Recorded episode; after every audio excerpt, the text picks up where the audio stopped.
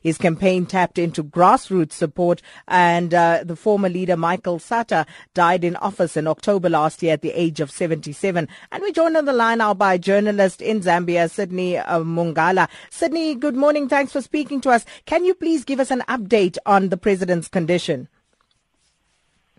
Uh, currently, the president is still uh, hospitalized after having undergone uh, a comprehensive uh, checkup yesterday, where he was diagnosed with uh, malaria and also fatigue.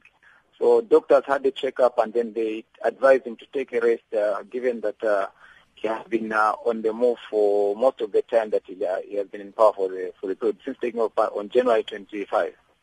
Now, you know, generally uh, the concerns have been raised uh, given this health scare because Zambia has uh, lost two presidents. Two of them died in office. Uh, how is uh, President Lungu's health in general? Uh, the early signs are that probably that people, there is not yet very high levels of panic, but his opponents are trying to push that line that the issue of the health of the presidents is uh, a matter of public concern, and they're trying to push the line that uh, probably he's uh, not fit to to to hold the, an office that exerts so much energy on individual. But uh, overall, the general citizen understand that uh, a president uh, could fall sick like any other person, and as of now, there have been those that have been pushing that line.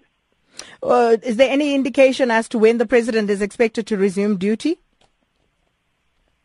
No, I think uh, as for now, he's still uh, hospitalized at uh, the Maina Soko Military Hospital, and uh, he's due for another checkup this morning, and uh, his office should be issuing uh, a medical report at 10 o'clock on this end.